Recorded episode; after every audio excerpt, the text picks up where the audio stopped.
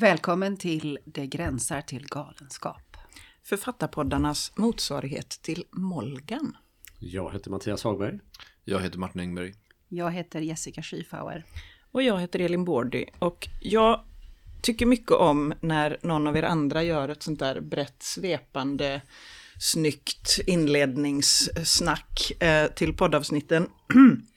Men idag blir det kanske lite mer personligt. Eh, jag vill prata med er om en sak som jag har funderat lite över. Eh, nämligen vad är det som gör att en del litterära personer känns mer på riktigt än andra? Eh, och både litterära personer som de vi själva skrivit fram och de vi läst om. Eh, jag började tänka lite extra mycket på det här här om månaden. när jag satt hemma vid köksbordet en kväll och storgrät över en bok, nämligen Roy Jacobsens senaste Bara en mor. Eh, och gråt är kanske inte egentligen en kvalitetsgarant. Eh, så. Och jag gråter nog ganska ofta av böcker, fast kanske mer lite så här snyft snyft eller blir lite fuktig i ögonen. Men det här var verkligen på nivån hulkgråt. Och jag gick och kände mig lite nedstämd i flera dagar. Och kom på mig själv på jobbet, bara, vad är det som gör att jag känner mig så hängig? Just det, okej, okay. det här hände. Eh, och det var lite speciellt faktiskt. Eh, det har också hänt att jag kommit på mig själv med att tänka, vad synd att han dog om en person mm. som jag själv har skrivit fram. Vilket ju är dumt på många nivåer. Eh, för att jag har hittat på personen i fråga och han skulle ändå varit död för han var född på 1800-talet. Men tanken har slagit mig. Eh, och jag vill inte att vi bara ska rabbla namn på personer, även om jag vill ha massor av exempel.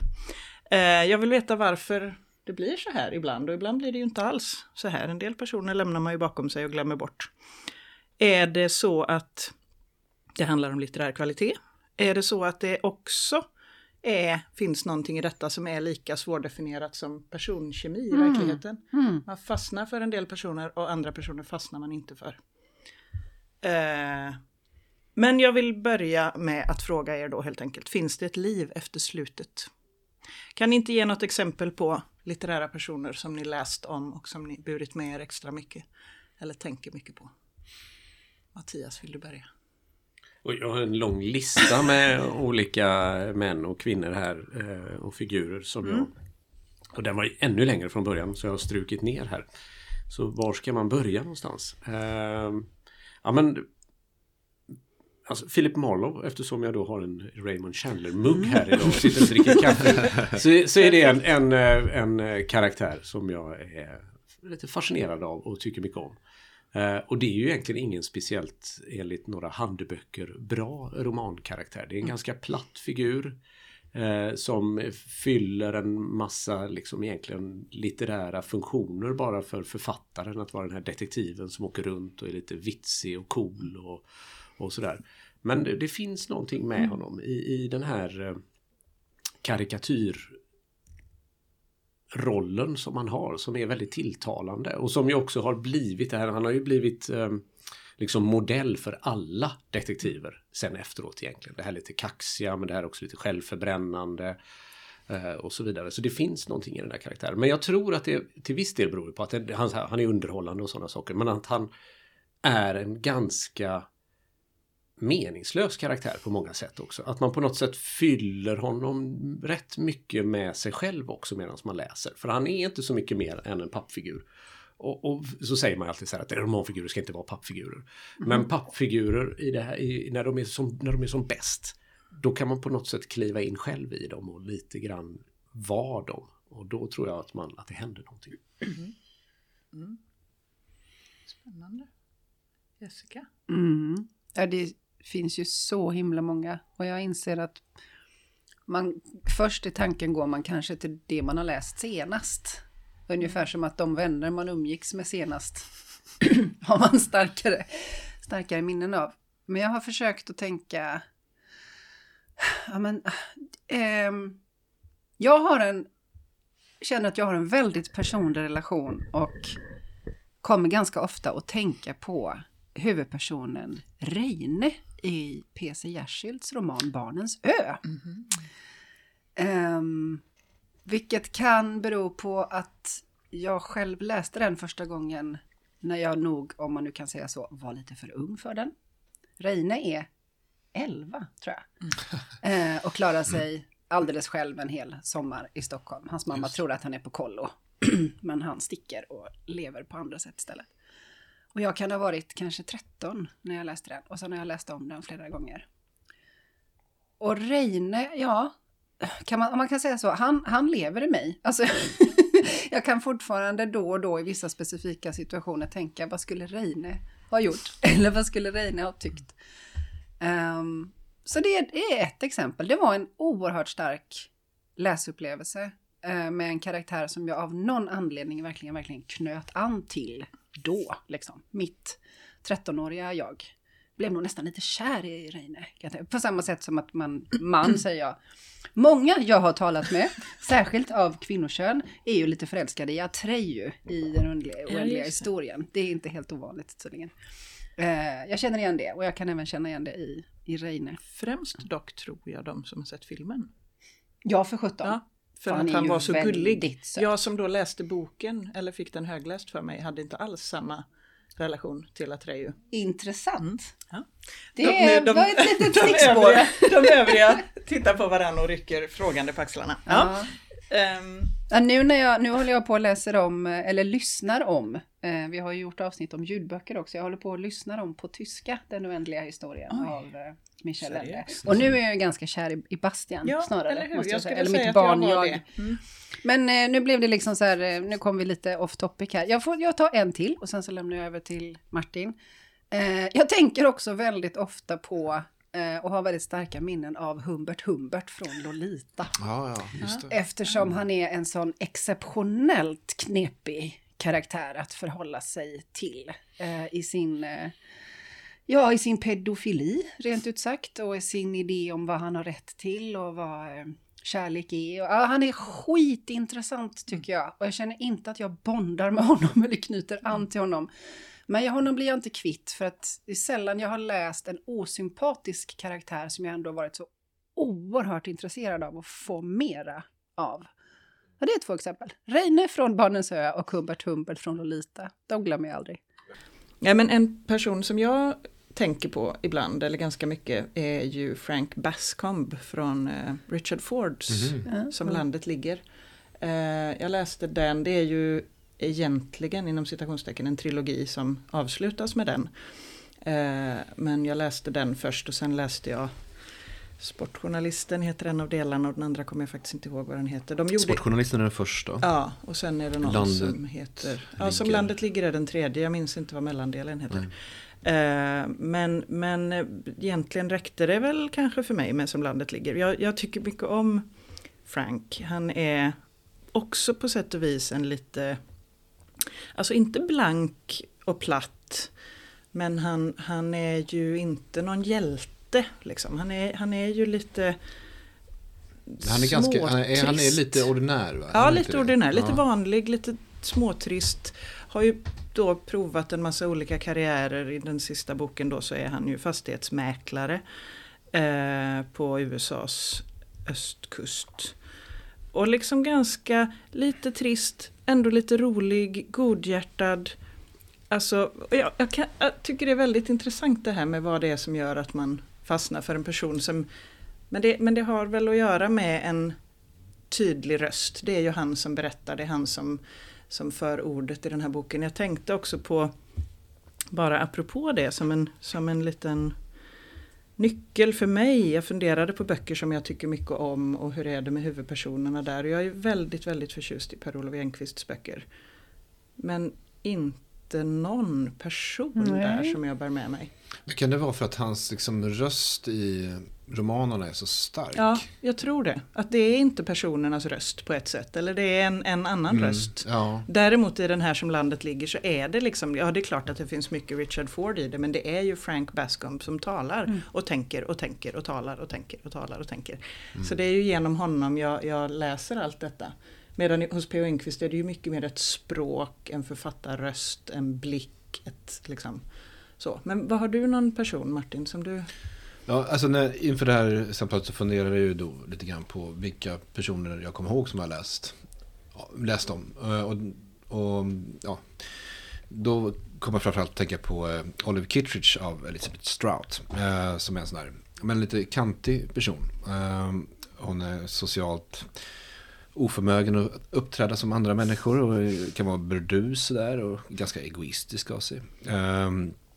Och det finns så här flera exempel man kan dra. Hon, till exempel så har, ska sonen gifta sig och de har någon sorts lysningsfest tror jag det är. Och då säger någon, jag tror att det kanske är just sonhustrun som säger liksom att, liksom antyder att um, den här klänningen som hon har lagt ner uh, mycket jobb på och gjort själv kommenterar någon förstås som att den liknar en gardin eller något liknande. eh, så det gör att hon blir lite sur. Så hon drar sig undan i ett rum eh, som är sonen och, och den här blivande hustruns eh, eh, sängkammare och ligger där och vilar. Men hon gör också så att hon snor liksom en av eh, eh den här blivande eh, hustruns skor. För att, för liksom, det är så, så förbryllande då. Att man, när man liksom upptäcker, men var är den andra skon? Så kommer man aldrig hitta den. Eh, och så tar hon också fram eh, en vit blus som hon ritar så svart tuschstreck på och viker ihop och lägger tillbaka i lådan. Underbar hem alltså. ja, det är en underbar hem. Eh, och hon, så hon liksom drar sig inte för att vara, ja, men gå för långt och vara elak och sådär. Men Eh, sen upplever jag också att hon är en person som har, liksom, hon har någon sorts inre nöd ständigt. Eh, så, och det hänger väldigt mycket ihop med uppväxten. Eh, och det gör också att hon kan känna när andra människor befinner sig liksom, i en inre kris på olika sätt. Så vid något tillfälle så bara ser hon en man som sitter i sin bil och så hoppar hon in där för att hon förstår att han funderar på att ta livet av sig. Eh, och så ja, gör hennes liksom eh, inträde där att, att det inte sker helt mm. enkelt. Eh, mm, av flera olika skäl. Så. Eh, men sen eh, fastnar jag också för den här karaktären för, på grund av hur författaren jobbar med henne och liksom bygger upp sina romaner om henne, runt henne. Eh, och då är det inte så att hon är huvudperson i alla kapitel, utan ett kapitel kan börja till exempel hos maken och så följer man vad han gör. Så kommer hon in där. Eller så kan det börja med en främmande person och en helt annan berättelse och så dyker hon upp så småningom. Eller ibland så bara dyker hon upp som samtalsämne hos andra personer. Eh, så hon liksom håller samman romanen på det sättet. Eh, ja, visst är det så att den heter Olive Kittredge? Den heter boken. Olive Kittredge, ja, ja. Eh, skriven av Elisabeth Straat och inte tvärtom. Ifall man letar efter den. Eh, klassiskt biblioteksproblem. Eh, men det här var också en bok som författaren uppenbarligen var så förtjust i att hon själv återvände till henne för ett par, tre år sedan och skrev en bok till som heter Olive Again. Mm. Som också är väl värd att läsa, mm. tycker jag. Ja. Mm. Mattias, hade du något bra exempel? Har du pratat ja, Du som hade en så lång lista. Vi vill ha ja. ja, ja, men jag hade ju min Philip Marlowe ja. då. Men, äh, men jag, jag, jag har nästan som en teori till och med. Jaha, du har en teori? Ja. Jag har också en teori. Vi tar varsin. Ja, men man kan kalla den, den, den ena, alltså så att det finns, nu, nu blir det här jätteschematiskt och jätteförenklat. Uh, och, och uh, nästan lite vulgärt kanske. Så gärna. Vulgärt, men, men, men, det var att ta i. Men, men, men, i alla fall, men, men, men, jag tänker så här att det finns Eh, alltså så här, två typer av karaktärer som, som kanske fångar en. Eller fångar mig i alla fall. Och det ena är de här som man kan kalla som är liksom så här, tomma karaktärer. Som mm. Philip Marlowe som jag pratade om förut. Som är lite tom kanske på vissa sätt. Men då är ju liksom så här, ärkeexemplet är ju Watson i Sherlock Holmes på något sätt. Han är helt intetsägande. Mm. Men det gör ju också att man kan på något sätt så fullkomligt identifiera sig med honom och så blir han figuren mm. som han är i romanen och följer med. Och jag tänker mig att de, de finns ändå kvar hos en. Och det kanske är för att man, inte för att de i sig är starka personligheter, men att man får se världen med deras ögon. Jag tycker ett sånt jättebra liksom, samtida exempel är ju Rachel Cusks oh, trilogi om Faye. Mm. Som, som man, där det är ju bara folk hon träffar och ja. som sen i sin tur återberättar mm. mm. historier för henne. Mm. Uh, och det leder mig till min andra typ. Mm. Och det är ju de här karaktärerna som, som i väldigt hög grad är, är alltså man får reda på dem eller man lär känna dem i andra hand. Alltså via andras berättelser.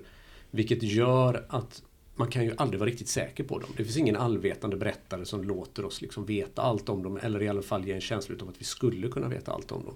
Utan vi får bara mm. andras fragment utav dem och så är det ju i Rachel Cusks trilogi. Mm. Att Faye träffar massa människor, de berättar saker för henne. Man blir aldrig riktigt klar på vad det här är för människor eller något sånt där. Eh, liksom, mm. Kardinalexemplet där är väl kanske i så fall eh, Jacques Austerlitz i eh, Sebalds roman Nej. Austerlitz. Där mm. jaget, namnlös jag, Just träffar det. på den här mannen Austerlitz på olika ställen i Europa. Och Austerlitz återberättar sitt liv.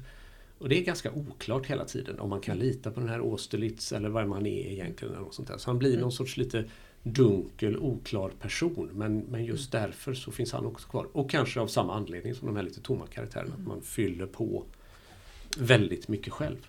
Eh, Christopher Så Isherwood. vulgärt blev det inte. Nej, det var inte Nej, det. verkligen jag, väntar fortfarande jag på spelade, jag spelade bort mig själv där. Vad- liksom. Men, nej men eh, Christopher Isherwoods bok Farväl till Berlin hette ju i en version I am a camera. Mhm. Och den huvudpersonen är ju verkligen en ganska blank, alltså den minst eh, utbroderade av alla personerna som också går runt och ser och iakttar och träffar folk och lär känna dem lite på det, på det sättet. Mm. Eh, ja. Du hade också en teori Jessica. Ja, men jag, satt, den. jag satt och tänkte på det här med när du nämnde P.O. Enquist. Mm. Eh, för att jag har också blivit väldigt begeistrad av, av allt jag har läst av, av P.O. Enquist. Jag har inte läst allt, men jag har läst en hel del. Men på samma sätt som du säger, ingen av hans karaktärer är de som kommer till mig fortfarande på det viset. Och, och då kom det en lös tanke om att ibland så... s- s- Alltså jag- jag ska inte säga att P.O. Enquists språk står i vägen, för det gör det inte. Det är en väldigt stor del av behållningen, hans helt fantastiska språk. Men jag inser att många av de karaktärer som jag minns väldigt starkt, kanske jag minns för att de har fått så mycket plats, eftersom det inte har funnits ett så starkt språk alltid. Ehm, så tänkte jag. Att det, för att ibland kan jag också bli väldigt upp eh, nästan irriterat upptagen av att någon skriver så förbannat bra. Eh, och så tänker man nästan mera på det, man har en stor läsupplevelse. Men personerna blir det kanske inte riktigt lika, ja, verkliga för en i efterhand. Jag vet inte, jag har inte tänkt färdigt Jag på detta. ja, viftar. Jag bara på, apropå P.O. Enquist, för det, det är ju också som i alla, eller väldigt många av hans romaner så är ju som du sa Elin, författaren, Mm. vem det nu är, om det är P.O. Enquist själv eller vem det är, det är ju huvudpersonen. Och det är väldigt tydligt att det är liksom litteratur och att det är någon som skriver och liksom återberättar och det finns massa oklarheter i det och sånt där. Så fick jag intervjua P.O. Enquist en gång för jättelänge sedan. Eh, och, och ville fråga honom om detta och tänkte att detta är liksom någon sorts medveten metod. Ja. Att han på något sätt leder en in i att vi sitter först vid hans skrivbord och sen så luras man efterhand in i den här berättelsen. Och så är man helt plötsligt inne i någonting. Och så frågade jag honom om det och så tog han ett bloss på sin gula Blend och så tittade han på mig. Det har jag aldrig tänkt på. Åh, det är underbart att höra.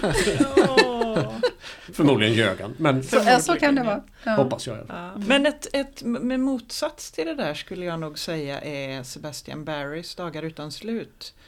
Eh, som både skulle jag säga har ett väldigt speciellt och starkt språk och också därigenom berättaren Thomas McNulty blir en väldigt liksom oh, sån speciell person som han liksom bara fascineras av och vill vara kvar med och liksom hans relation till den andra huvudpersonen John Cole. Eh, men där faktiskt båda två Ja, samtidigt jag har också ett funkar. motexempel nu när jag börjar tänka på saker. Jag tyckte annars att det lät väldigt bra. Just med P.O. Enquist tror jag absolut att det är så. Ja. Men det Men måste däremot tror jag att det skulle kunna vara så att ibland när karaktärerna eller personerna blir framskrivna så lyckat. Mm. Att då tänker man inte på att ja, men det är egentligen ganska mycket språket. Mm, Och ofta så är det ju att eh, vi hör den här personens röst Mm, tydligt. exakt. Eh, Det gör man ju och- när man läser på Enquist tycker jag. Då hör man ju hans röst. Ja, men jag tänker att när det personen man tänker på så är det den personens röst. Och så har jag för mig att Mm. Just eh, Barrow Ja, är, ganska ja. mycket. Jo men det är det ju. Det är ju den liksom jag-rösten i det där. Ja, men för jag tog med två andra böcker och då var det också liksom, lite grann att de fungerar så tror jag. Det, där, det är Patrick McGabes Slaktarpojken och eh, J.G. Ballards Solens rike. Som är en böcker så här, just det, med personer som jag tänkt på ofta. Eh, men jag och tänkt att jag ska läsa om igen. Och som jag liksom bär med mig på det sättet att de är någon sorts inspiration, inspirationskällor. Men då minns det också som att det, det är liksom väldigt mycket mer men, en stämning som hänger mer samman med den här personen. Mer än att jag minns vad den här personen gjorde eller vad som hände i Mm. boken. Ja, men, mm, det kan jag känna igen också. Hur tycker ni att det är med personer som ni har skrivit fram då? Är, det liksom, är de same same allihop eller finns det personer som ni har kommit närmare eller tänker på på ett annat sätt? eh, efteråt. Nej, men jag tänker att man vistas ju med de här personerna, i alla fall jag, en ganska lång tid. Så att de flesta eh, kommer jag ju ihåg ganska väl. Så. Mm. Men framförallt de, när det har varit böcker jag skrivit där huvudpersonen är liksom det som är, driver berättelsen på något Mm. sätt. Liksom Marcus i Toscada eller Jonas i En enastående karriär. Och senast så tänker jag, för mig är det ja, men framförallt Maj-Lis och eh, Sven som är de jag kommer ihåg ur, ur eh, Mm. den boken. Liksom. Eh, Den röda pojken. Ur, ur den röda Mm. pojken. Eh, och Maj-Lis är väldigt speciell också språkligt eftersom hon eh, har en demens. eh, Mm. och det påverkar hur jag skriver om henne liksom, i, Mm. språkligt. Så. Men slutar det? Alltså när man har skrivit färdigt och boken, nu går den till tryck och nu är den färdig. Är det så att säga slut? Är det helt orimligt att tänka, vad gjorde de sen? Alltså det blir ju som att skriva fanfic på sin egen bok i huvudet. Liksom. Men, men vad gör Ellie när de kommer hem från Malaysia liksom, mot ljuset? Eh, vad, vad händer med hennes liv? Är det ens, går det ens att tänka så? Förstår Men jag, jag fortsatte så sist, för Ja. då var det en person som inte fick ju en egen röst i romanen, så kände jag så här, att det var en miss nästan. Mm. Så här, då, Mm. då började jag skriva på den. Mm. Sen blev det ingenting. Så kände jag, ja men det. Men eh, så Ja. den, det var Ja. nog en av första gångerna jag riktigt varit så. Men är det så ofta för dig? För dig Nej men ofta, men, men just Jag vet inte, det är som att jag inte vet allt om, om mina personer. Alltid. Alltså jag har inte hittat på deras bakgrund och hela deras liv utan jag kanske är med dem där under den tiden. Och så kan jag fundera på så här, ja men vad händer sen med den här personen då? Vad får hon för liv? Är det så att hon sliter sig fri och blir konstnär? Eller får hon ett vanligt? Alltså, och, så, och så kan jag bli lite så här fascinerad slash road av de där tankarna. Bara, Men är det här helt orimligt? Liksom? Borde, borde det... Men det är klart att det går att fantisera vidare, så är det ju. Ehm, det är väl fanfiction ett bevis på, liksom, om inte annat. Men Mattias, jag vet inte, det är väl egentligen du och jag som har det gemensamt, men du har ju skrivit om personer som har åtminstone en förlaga i verkligheten, även om du har gjort det till dina egna personer. Hur tycker du att det är i efterhand? Ja, framförallt är det väl så att det är de personerna som jag själv kommer ihåg mest utav de romankaraktärer jag har skrivit. Eh, Att de andra har lite mer eh, liksom karaktären av att vara tomma karaktärer så som jag pratade om tidigare. Att de, de liksom är sådana kärl som jag tänker mig att läsaren kan fylla på eller något sånt där. Men att, och de kommer jag själv inte ihåg så himla mycket av heller i efterhand eh, faktiskt om jag ska vara ärlig. Eh, men de karaktärer eller romanfigurer som, som liksom har bitit sig fast och som jag själv tänker på emellanåt det är ju de som har någon sorts verklig förlaga. Kanske framförallt eh, den romanen som heter Rekviem för en vanskap. Då handlar det om en kvinna som hette Kristin Larsdotter och eh, föddes i Malå i svenska Lappland eller svenska Sápmi eh, på eh, 1819 eh, och som led av någonting som eh, brukar kallas gigantism vilket betyder att hon bara växte och växte och var till slut kanske två meter lång och upptäcktes av en sån här tysk impresario som visade upp henne på freakshows runt om i Sverige och Europa. Och till slut så la Karolinska institutets eh, chef, eller han som grundade Karolinska institutet, Anders Retzius, eh, beslag på henne och efter att hon hade dött grävde upp hennes lik, betalade hennes föräldrar för det, tog henne till Stockholm, råskeletterade henne och ställde ut henne i, i deras anatomiska samlingar. Det är ju en helt fruktansvärd historia på alla sätt, liksom verkligen en skräckberättelse. Men jag har ju då skrivit utifrån de ganska få biografiska fakta som finns om henne, en, en sorts gotisk skräckberättelse om henne där hon återberättar sitt liv kan man säga i liksom ett sorts samtal från andra sidan eh, graven. Eh, och där, där liksom henne, det är en figur jag tänker väldigt mycket på. Eh, och det kanske beror just på det att det är en verklig person som jag har gjort till min egen och att det betyder att jag i det läget får ett väldigt stort ansvar tänker jag för vad jag gör med den här personen och vad jag fyller de här luckorna med för, för um, liksom, information att, eller, eller eh, gestaltning eller sådär. Och att folk tar också det på ett väldigt stort allvar. Vad man, när, när det handlar om riktiga personer eller riktiga händelser. Att man, att man liksom och därför så, så på något sätt så återvänder jag till henne och just tänker på, för jag har ju gjort en väldig massa val såklart i hur jag har skapat henne och hur jag, hur jag har skapat hennes gestalt utifrån det här väldigt liksom, bristfälliga materialet som finns. Och där gör man ju såklart tusentals val på vägen. Vad fyller jag detta med? Vad har jag inte fyllt det med? Vad har jag gjort henne till som hon var eller inte var? Eller sådär. Även om hon såklart bara är en egentligen bara en litterär konstruktion. Liksom. Så, så jag har ju eh, egentligen tänkt att hon har ju ingenting med verkligheten att göra utan det här är en figur som, som är en, i en roman. Även om det finns liksom en, en vissa liksom biografiska pusselbitar som är verkliga. Då. Men, var det inte mm. han, Karolinska chefen också, som folk hade liksom eh, Jo, men precis. Ja, men, ja, det har vi nog pratat om någon annan gång också. Ja. ja, men precis. Eftersom även Anders Retzius är med eh, i den här romanen. Då. Han kallas bara professorn i och för sig då. Men han är i, i någon sorts... Eh, det blir ett liksom, väldigt tydligt exempel på hur folk tar det på väldigt stort allvar när det finns någon typ av liksom, eh, historisk fakta i bakgrunden. Eh, men han drömmer då eh, en dröm eh, om när han har, har liksom lagt beslag på hennes lik om henne, att han har sex med henne. Eh, Eh, och det är ju bara en dröm i en fiktion. Mm. Så liksom lagren från verkligheten är ganska många men det var till exempel någon recensent då som minsann eh, liksom blev väldigt irriterad på detta och sa att ja, mycket var de här gamla gubbarna men de var minsann inte garderobsnekrofiler. Kanske det bästa nyordet. Alltså, Om vi säger det tillräckligt ofta så kan det komma in i... i Absolut. Uh, ja. Nej men så det, det, det, hon, om man, det blev väldigt långt, men, men hon biter mm. sig mm. kvar i mig. Och, och mm. henne tänker jag ofta på. Hur är det med dig då? Nej, men det är jätteintressant just det där med att det kanske då är för att man gör så många val i förhållande till den ver lilla verklighet som man känner till kring den här personen. Nej, men jag, det var ju min första bok, Allt som återstår, är baserad på min mammas farmor Emma Ulrika Johansson från Mårlandstegen på Orust. Eh, och hon är ju alltså min skapelse. Liksom. Men delar ju vissa fakt grundläggande fakta mm. med den verkliga personen. Eh, utifrån då att vi läste hennes journaler från Resta, Vänersborgs hospital och asyl.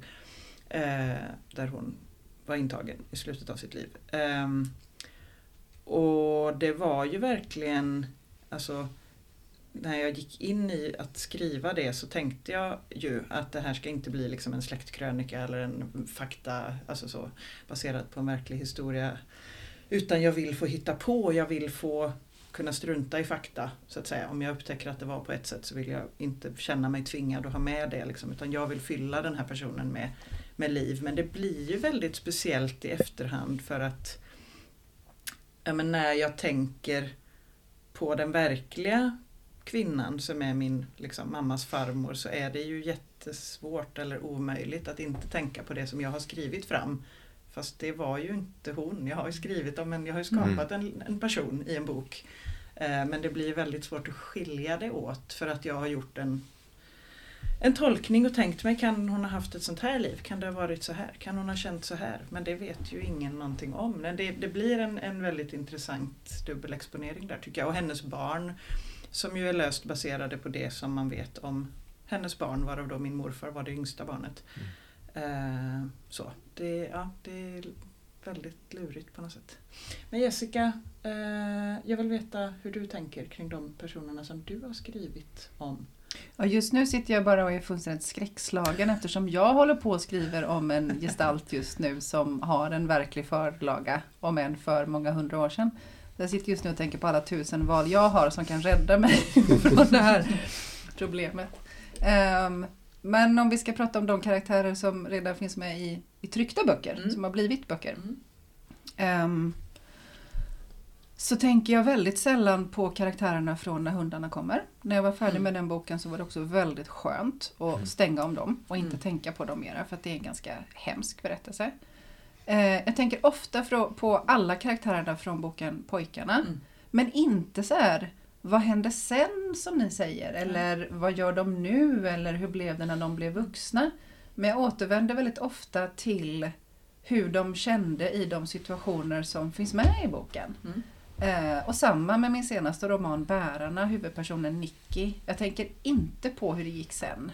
Men jag känner ofta tillsammans med henne Antagligen i situationer som på, alltså när jag själv hamnar i situationer eller hör om situationer som på något vis liknar någon situation i böckerna. Mm. Så kan jag tillsammans med karaktärerna Ja just det, så här kände du ja. Och nu känner jag någonting liknande. Du gjorde så, hur ska jag göra? Alltså det, jag, om man ska återgå till Molgan så kan jag verkligen känna att mina karaktärer både under skrivandet och efter skrivandet i väldigt stor utsträckning är någon sorts låtsas samtalspartner, någon sorts låtsas vänskapsrelationer som, ja men det är som att när man har skrivit färdigt boken så umgås man inte mer. Men jag minns väldigt tydligt vad vi gjorde tillsammans. Just det. Det är ju kanske ett mer rimligt förhållningssätt än att fantisera om vad, de, vad som hände sen. Men sen tycker jag det här Som som du nämnde Martin, eh, att man ett tag tycker att det var fan saker man inte fick med i, Mm. i den romanen som blev Mm. och så tänker man här finns det mer, jag är inte färdig med detta. Jag har alltid en fas när jag har ren separationsångest från mina karaktärer Mm. eh, och börjar skriva på eller skissa på eller tänka på någon sorts liksom, ny berättelse om någon av dem. Men än så länge så har jag efter ett tag alltid identifierat det som just separationsångest. Så. Mm. Och sen när jag får en ny idé och den tar tag och jag börjar skriva ordentligt då är ju tanken på att jag skulle fortsätta skriva om de gamla karaktärerna det är ganska skrattretande för mig. Så här, ha ha ha, vad dumt jag tänkte. Nu ska jag göra det här nya. Liksom. Mm.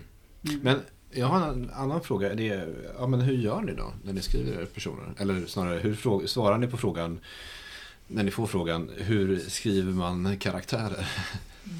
Usch, det är en jobbig fråga. Ja, jag håller med. Jag, tycker Jag, jag här, har ett ja, jättebra citat här. Som man alltid Ja, kan rycka fram tack. Ja, tack. ur, ur en eh, bok av James Wood som ju är en amerikansk eh, kritiker.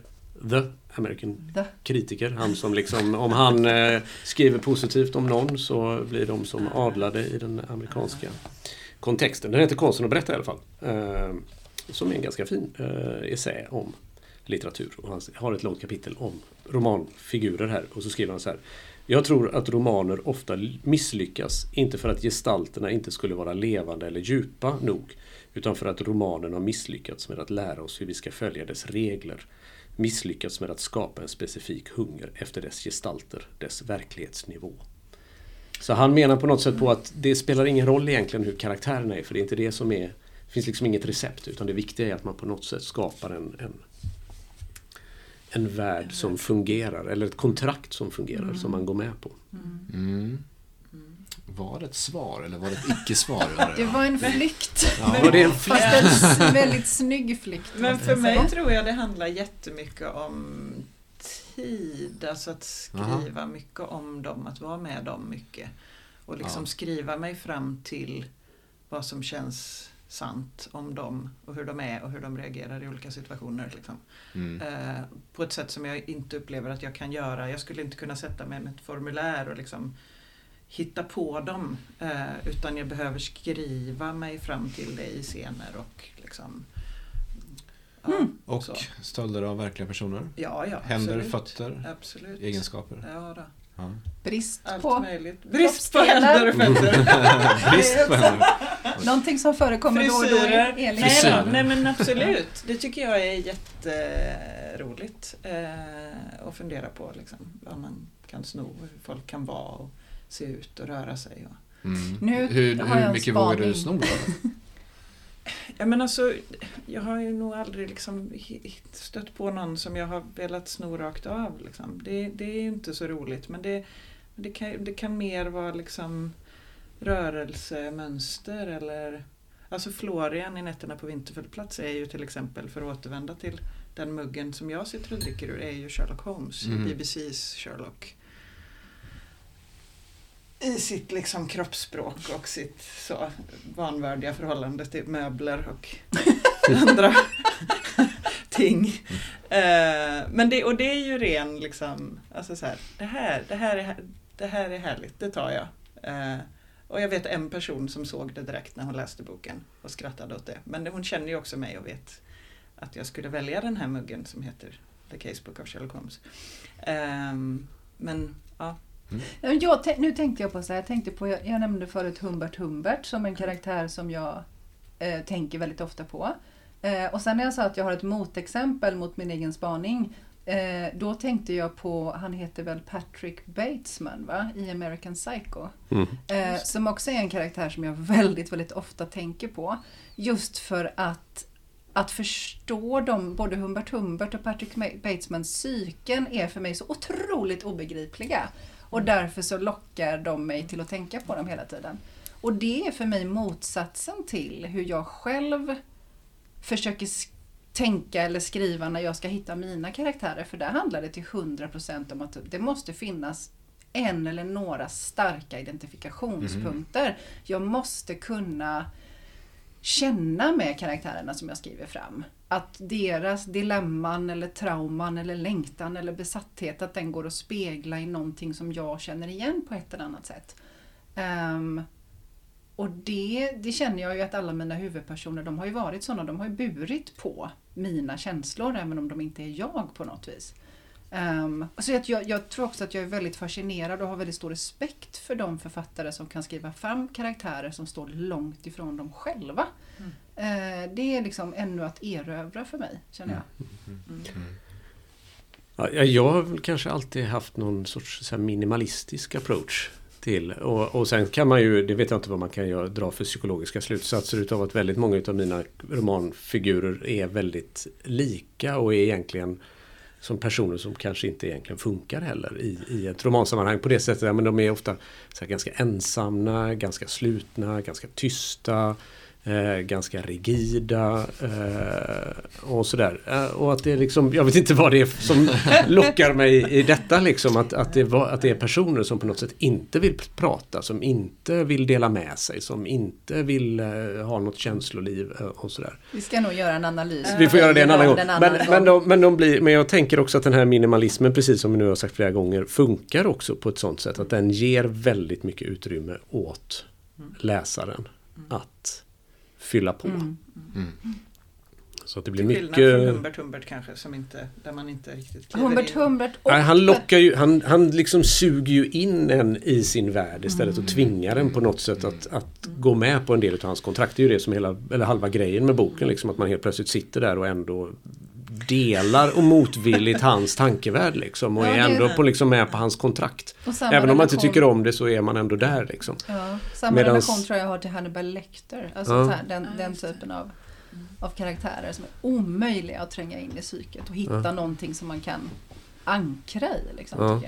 Men det är lite det jag är ute efter också på något sätt. Att någon, någon som är nästan så här lite kyligt eh, frånstötande men som man ändå vill liksom försöka komma nära och så kommer man inte riktigt nära och så fyller man kanske på själv då, men vem är detta egentligen? Ja men det är skitintressant för den, utan att säga för mycket, den, den verkliga gestalt som jag håller på att skriva om nu. Där är ju hela min ambition är ju att skriva någon sorts motberättelse. Mm. Att skriva en helt, en, en helt, för det finns väldigt lite personlig information om den här om den här gestalten men det finns väldigt mycket historisk och vetenskaplig information och där är jag ju sugen på att skriva fram en, en emotionellt helt annorlunda bild av den här personen än vad folk tänker sig. Det är alltså någon sån här revolutionshandling mot den historiska faktan och det är väl också det enda jag vågar ge mig på.